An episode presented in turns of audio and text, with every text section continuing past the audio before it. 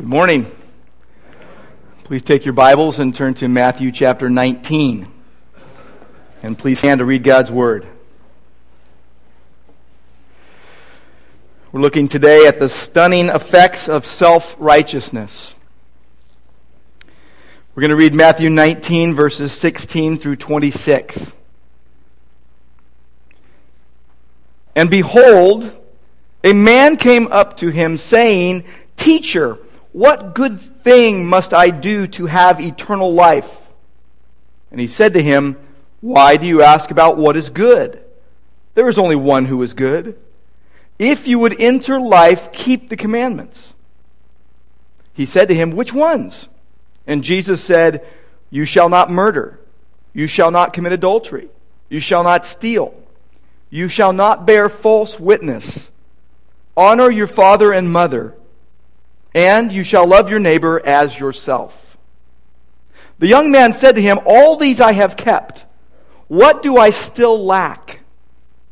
Jesus said to him, If you would be perfect, go, sell what you possess, and give to the poor, and you will have treasure in heaven.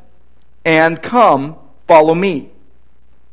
When the young man heard this, he went away sorrowful because he had great possessions. And Jesus said to his disciples, Truly I say to you, only with difficulty will a rich person enter the kingdom of heaven. Again, I tell you, it is easier for a camel to go through the eye of a needle than for a rich person to enter the kingdom of God. When the disciples heard this, they were greatly astonished, saying, Who then can be saved? But Jesus looked at them and said, with man, this is impossible, but with God, all things are possible. Let's pray. Lord God, we thank you for your word once again, Lord, that we can come together and read it together and think about it together and in your presence offer ourselves to you and ask that you would have your way with us and ask, Lord, that, that you would be central in our minds and that, that you would be honored in our hearts and that our lives would truly be an exhibit to the value of knowing you. Lord, we pray that you would open our eyes that we would see wonderful things in your word today. We pray in Jesus' name. Amen.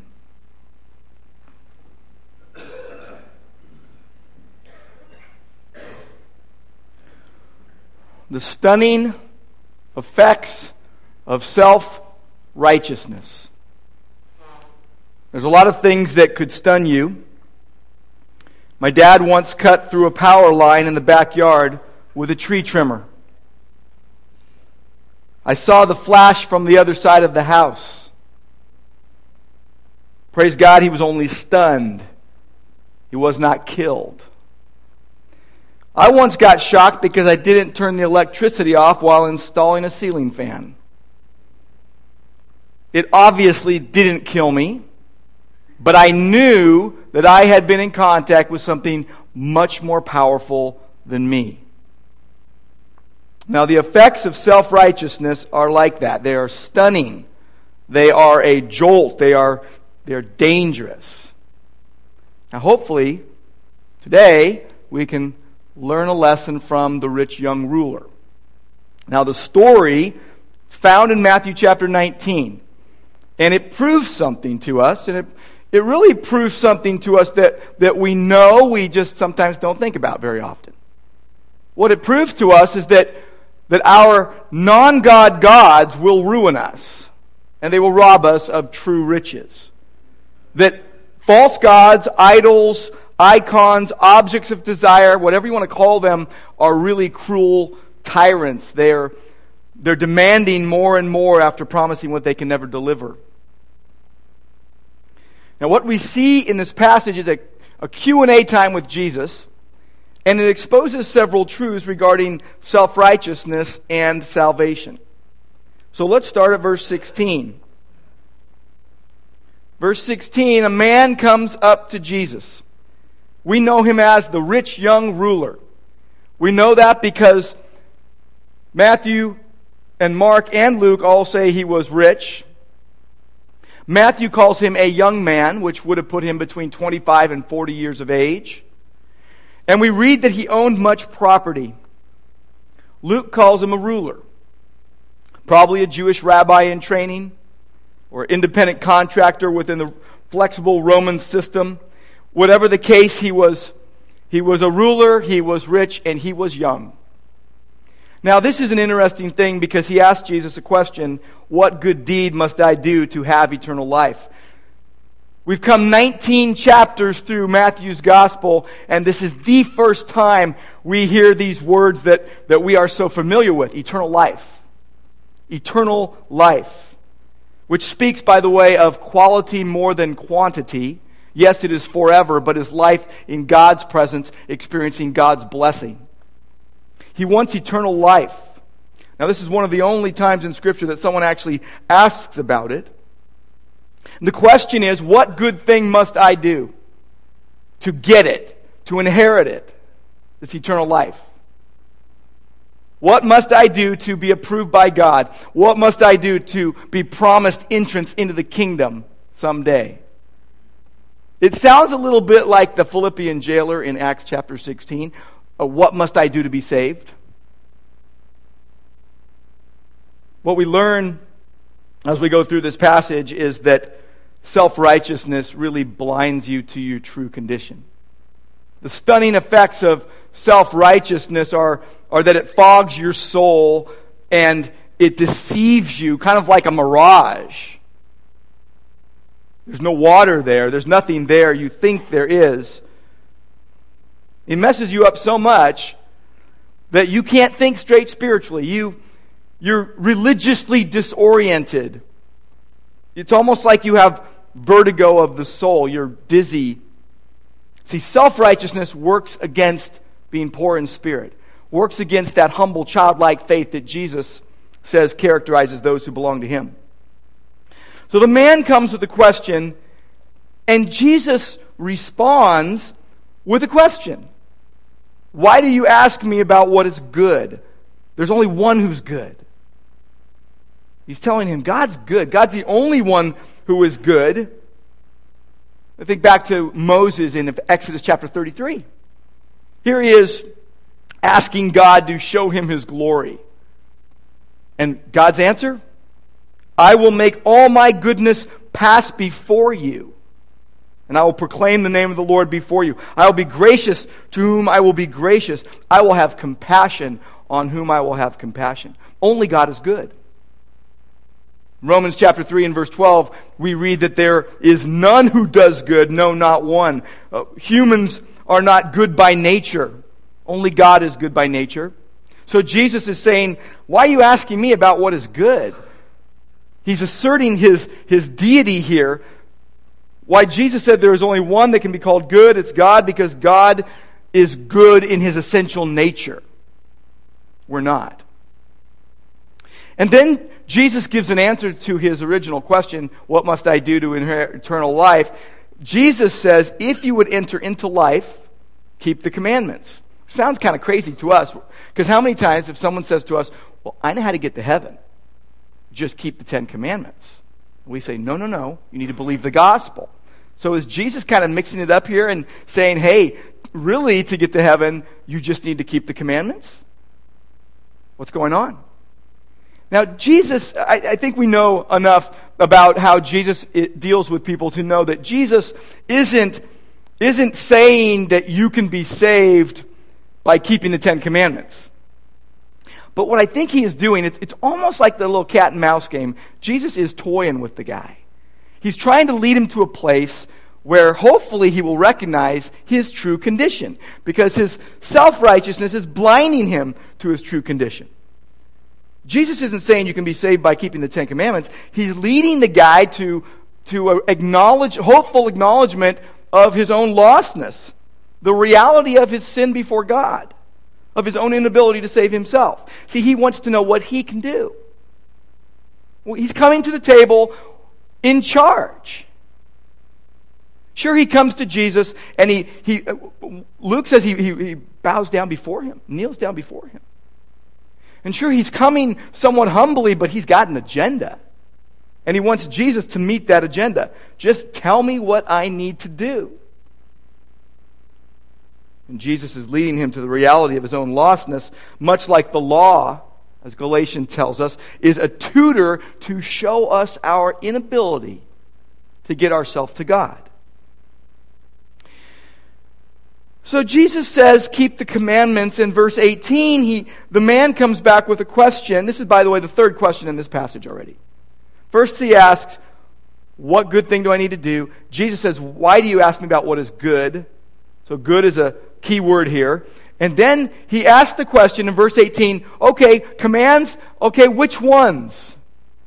You know, it's almost like what's the minimum daily requirement I can get away with and, and get into heaven? Which ones? Certainly not all of them. Which commands? It's, it's almost like he wants a smorgasbord, a buffet, a pick and choose your own righteousness. But maybe there's something else going on here. Maybe he's asking which ones because the religious leaders of those days had added so many non biblical ideas and regulations and rules to God's law. So he's saying, okay, wait a minute. We've got thousands here. Which ones? Remember, he came with the question, What good thing? Give me the one thing, the secret that I can just do and be saved. And Jesus gives him a plural, keep the commandments, and he's like, Okay, which ones? So Jesus answers and gives him commandments number six, seven, eight, nine, and five. It's a straight flush, I believe plus the second half of the great command you shall love your neighbor as yourself. It's interesting that Jesus didn't just start off by saying, You shall have no other gods before me. He didn't, he didn't say that. that. That was true for this man, but he didn't say that. He said, Well, well, you know what? Don't murder. And don't commit adultery. The guy's like, okay, check. I haven't killed anybody. I haven't, I haven't had an affair. Okay? And, and then don't steal. Well, I haven't stolen anything, the guy says. And then Jesus says, don't bear false witness.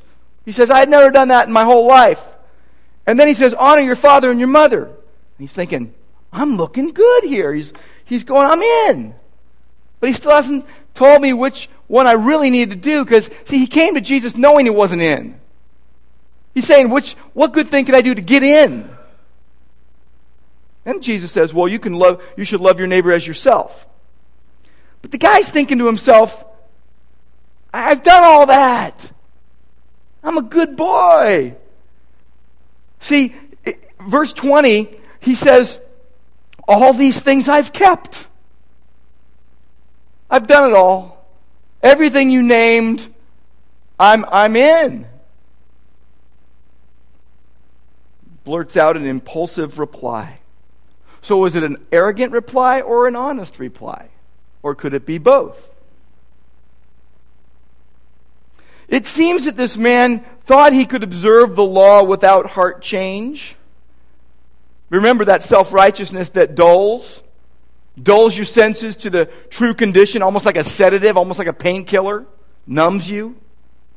This man's question shows how far he was from the, the humble, childlike faith that Jesus says he needed to have.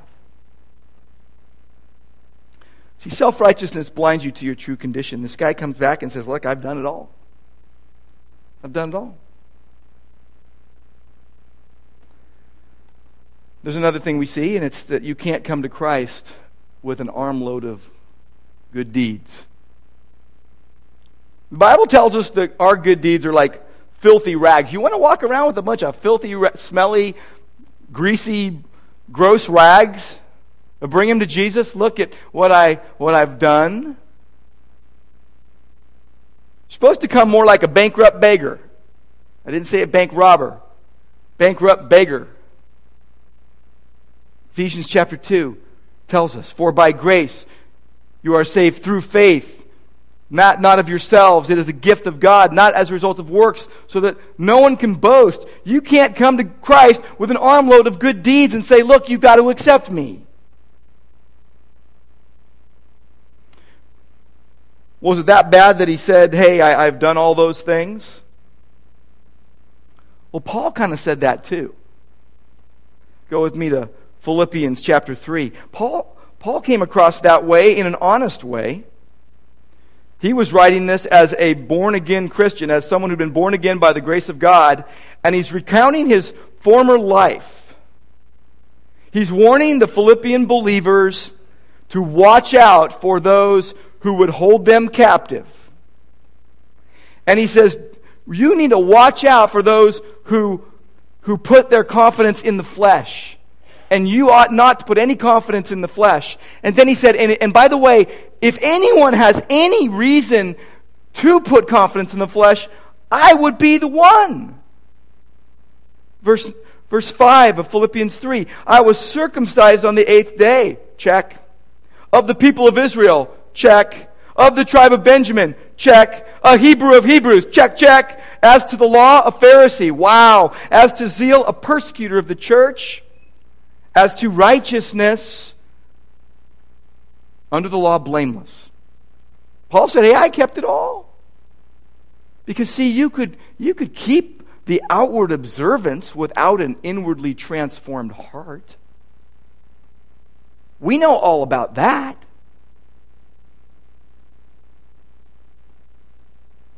It's interesting what Paul says next. Whatever gain I had, verse 7, I counted as loss for the sake of Christ.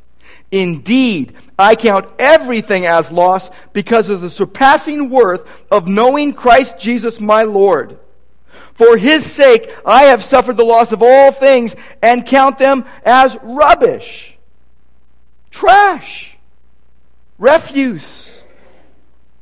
The, all the things in his trophy case were like trash to him. Trash decays, trash is putrid, trash smells. The trash man didn't come to our house on Friday. My whole block was smelling. Uh, Jesus is answering this guy and pointing him, kind of painting him into a corner, is what he's doing. Kind of boxing him in so his true condition could be revealed. See, the question comes from this young man what am I still lacking? I've done it all. What is it? I think he was probably starting to realize that Jesus had his number and he was driving him to the place he couldn't get out of. But he thinks there's something he can do more than keeping the law. Do you notice? I've done all these things. What else do I lack? He thinks there is something more than the law keeping that he can do. Some extra credit assignment from Jesus that he could do that could assure him of a place with God. He was not outside the norm in, amongst his contemporaries. There were many Jews who, who believed that a, one specific act of goodness could get you into heaven could win them eternal life. But it was going to be a guessing game of sorts. It was a gamble that you really don't want to take with your soul. You have to figure out what that one thing is. But it seems like he figured he could sell Jesus on the idea of giving him a hint. What do I lack? It's interesting that Jesus had already said that God is the only one who is good. God is the only determiner of what is good. But by approaching Jesus like this, he shows he really doesn't want God's will, and he really doesn't understand God's absolute goodness. He's so fixated on himself. What can I do? What then do I lack? I've done it all. Just tell me, and I will do it. Uh, you know, we all know people who always come with the agenda. They come with a smile, but once they find out you're not going to give them what they want, the attitude changes. But Jesus keeps going with him. Verse 21. Jesus said, If you would be perfect. I think he's, he's now bringing, drawing him in, reeling him in a little bit. If you would be perfect, here's what you need to do. So the guy's probably thinking, ah, finally, he's getting to the point. So here's what he says sell everything, have a garage sale, and give to the poor, and come follow me. Very familiar sounding. Come follow me. Jesus here is calling for undivided loyalty. He is calling for wholehearted devotion, wholehearted obedience. But we got a problem. Verse 22. When the young man heard this, he went away grieved, sorrowful, because he had great possessions. He was really rich, had a lot of things, and he couldn't part with them. Because of his possessions, his heart was divided. They were, it was competing with God, and it, it won. And Jesus was asking for total radical discipleship here, and the man was unwilling to yield.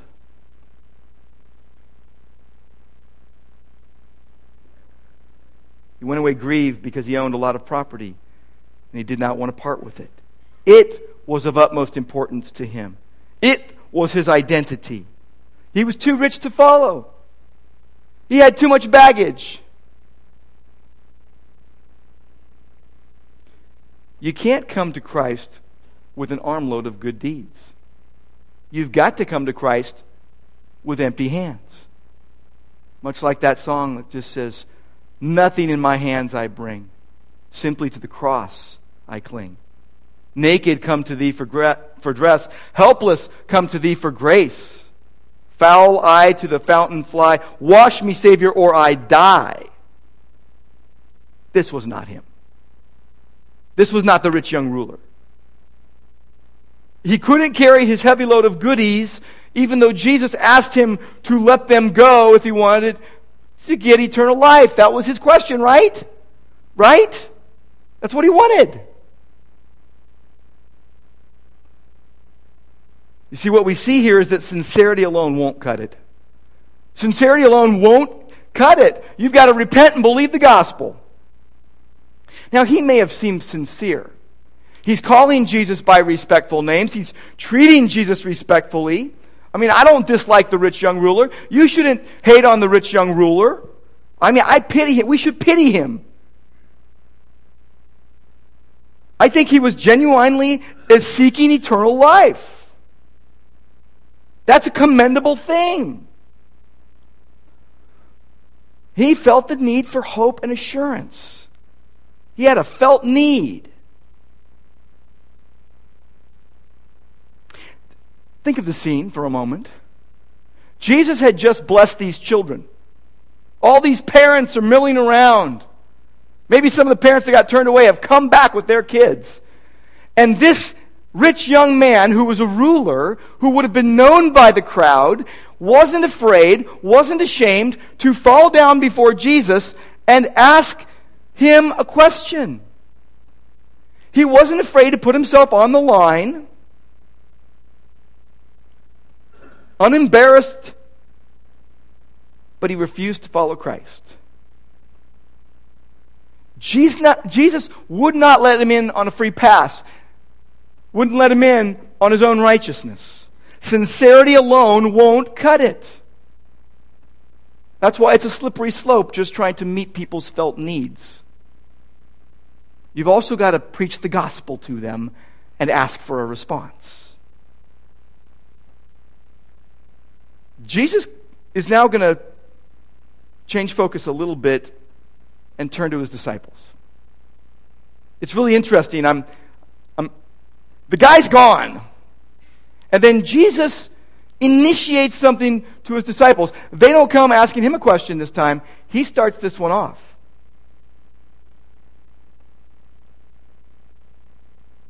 He says, I tell you the truth.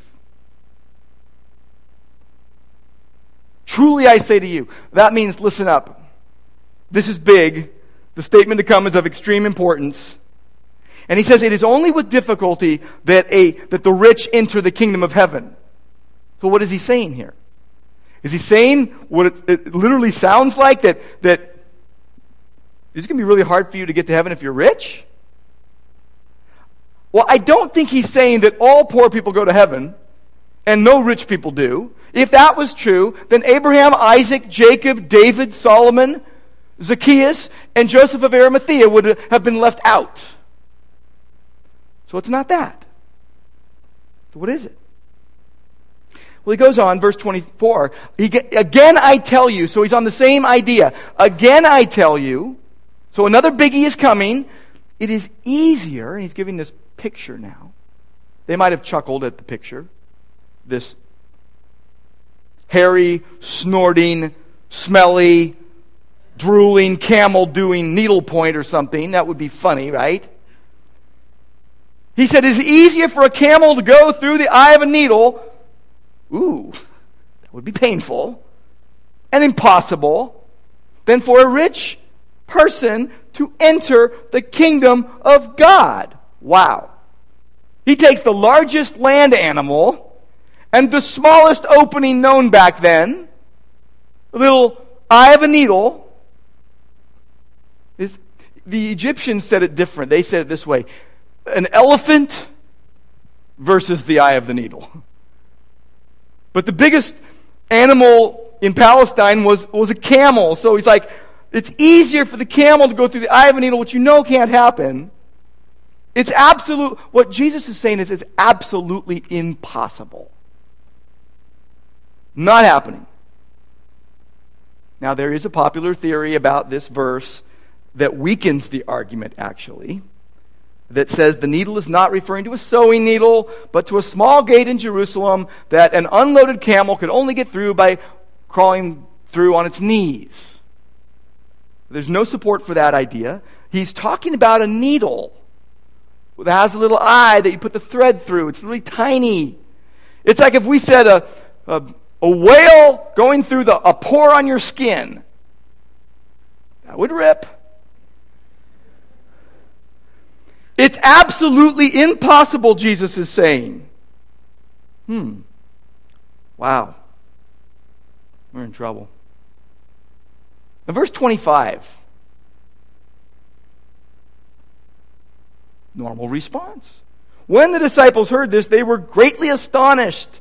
That means they were doubly shocked by Jesus. They were, they were just blown away. They, it was like they, he hit them with a stun gun or something. He tased them. And, and they don't, they're like, well, then who can be saved? And what they're implying is no one can be saved. If that is the case, no one is going to heaven. Immediately, they were very aware of what he was saying, and their conclusion is no one can be saved. It's humanly impossible. And they were right. See, a heart transplant is needed. You can't do the outward observance without an inward transformation. Won't, won't get you anywhere.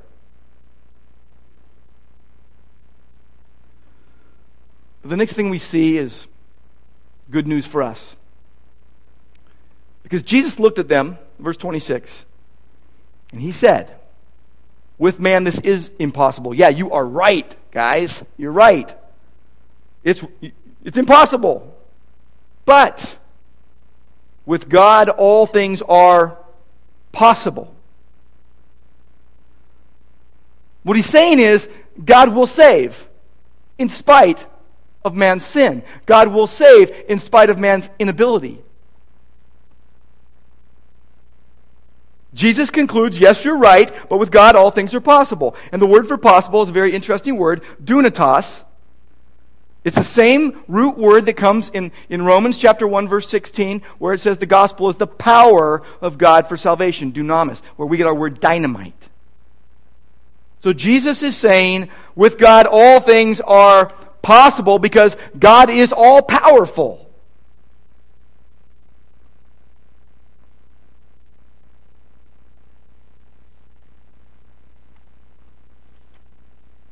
You know what Jesus said in Luke chapter 14, verse 33?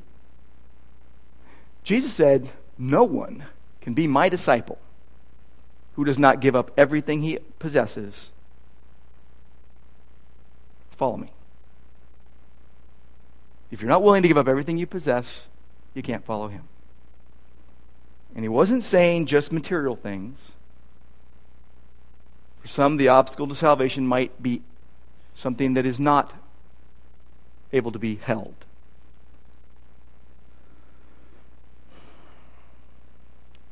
With man, this is impossible, but with God, all things are possible. We're learning some things about salvation here. We're learning that God will save in spite of man's sin. Hmm. But in this situation, what we learn also is that salvation happens when God wills it and man wants it. The man didn't want it.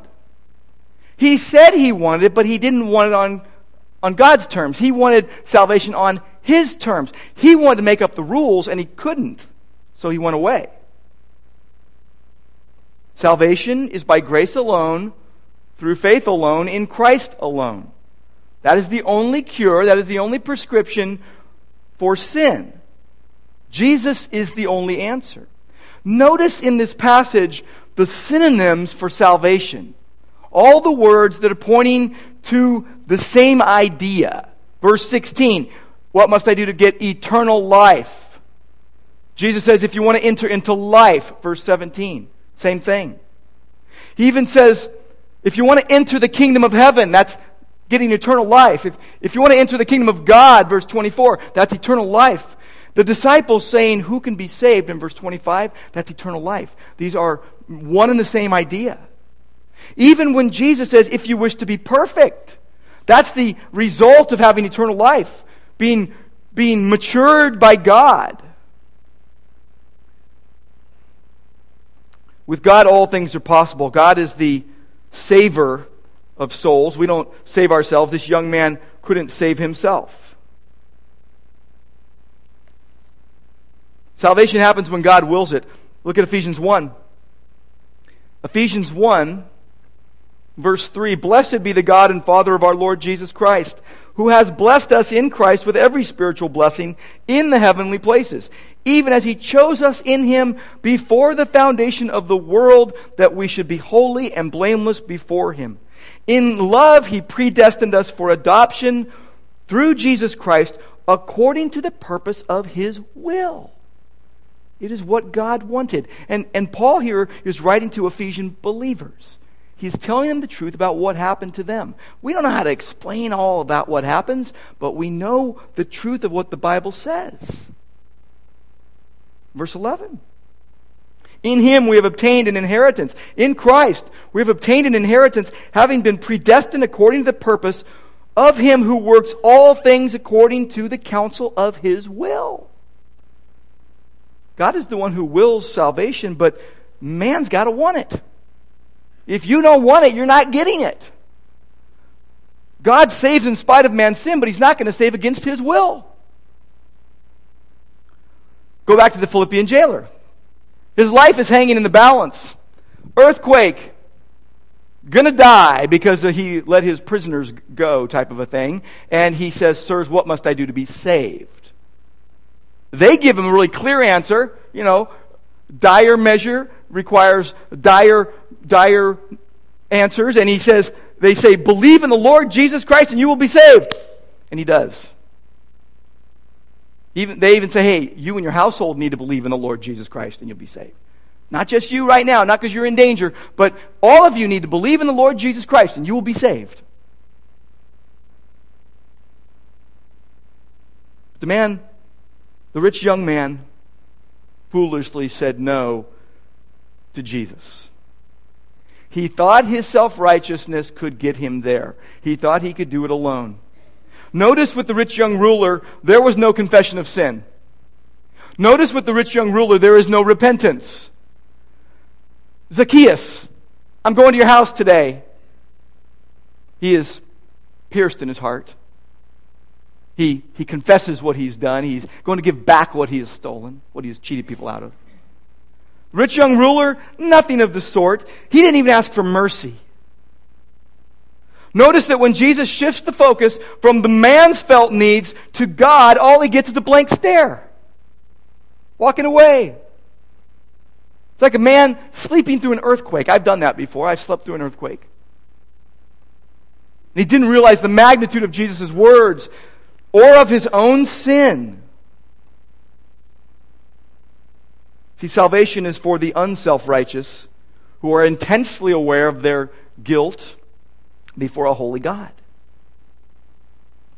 I've seen so many people who seemed pretty sincere, pretty interested in Jesus, but remained unaware of their helpless condition. I've even seen people seem really interested in Jesus and pray a prayer and start coming to church, and nothing in their life shows any pulse for Jesus. I once had a good friend who got accidentally electrocuted. Right before my very eyes and before about 150 people. It, it was the most frightening thing I've ever seen in my life. Frightening. It was shocking. Thankfully, he, it didn't kill him, it, it stunned him. And every one of us there learned a lesson. You don't, you ground a microphone before you touch it out on a field.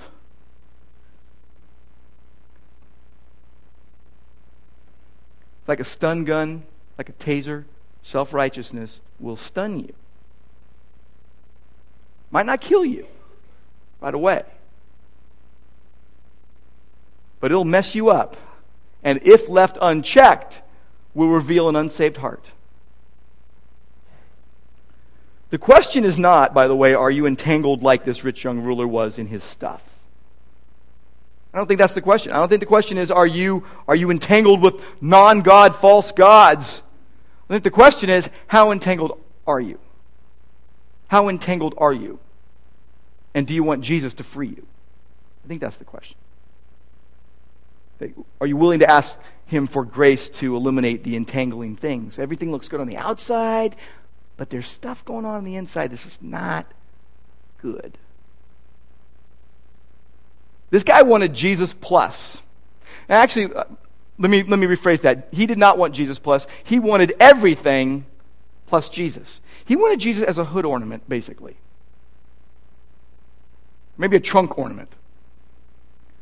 Whatever the case, it wasn't Jesus plus nothing. See, we all know we don't need any more self righteousness. We need a Jesus jolt, is what we need. We need Jesus to, to shock our hearts into rhythm, is what we need. We need, we need Jesus. We see in the rich young ruler what, what happens when there's no faith or repentance. We get a glimpse uh, uh, uh, into the heart of, of the classic, I want Jesus plus all the toys person. And, and we need to pray for rich young ruler types. Not despise them, not be intimidated by their confidence, but call them to faith and repentance. Show them true righteousness. The rich young ruler seemed to be that kind of person that would come somewhat deceptively with a smile thinking they'll get from Jesus what they want, but then they realize he's not taking the bait and their attitude changes. Always teaching, never learning. That's the kind of person the rich young ruler seems to be. Maybe. We don't know, by the way, what happened to him. He just went away. All we know is he leaves stunned, he leaves blinded by his own self righteousness. So we must remember him. We must remember the rich young ruler. We must ask God to search our hearts. We must, we must ask God to, to, to show us is there anything that I possess or want that is hindering me from full surrender to you? We need to ask that question. Your non God gods will rob you, ruin you. Your cherished things will isolate you from Christ. Remember the rich young ruler. Let's pray. Lord God, we know that you you say that now is the day of salvation. Today is the day we, when we hear truth about you, it's, it's our time to respond. Lord,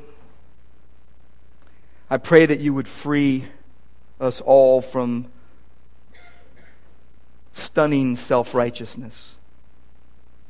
Lord, that I, we, I pray that you would open the blind minds of the unbelieving, that they would escape the snare of the devil because they've been held captive by him to do his will. And I pray, Lord, for, for believers who, whose feet are caught and they, they are somehow being pulled like a magnet towards things that are not Christ. Lord, remind us that you will not be a hood ornament. Help us remember the rich young ruler. We pray in Jesus' name.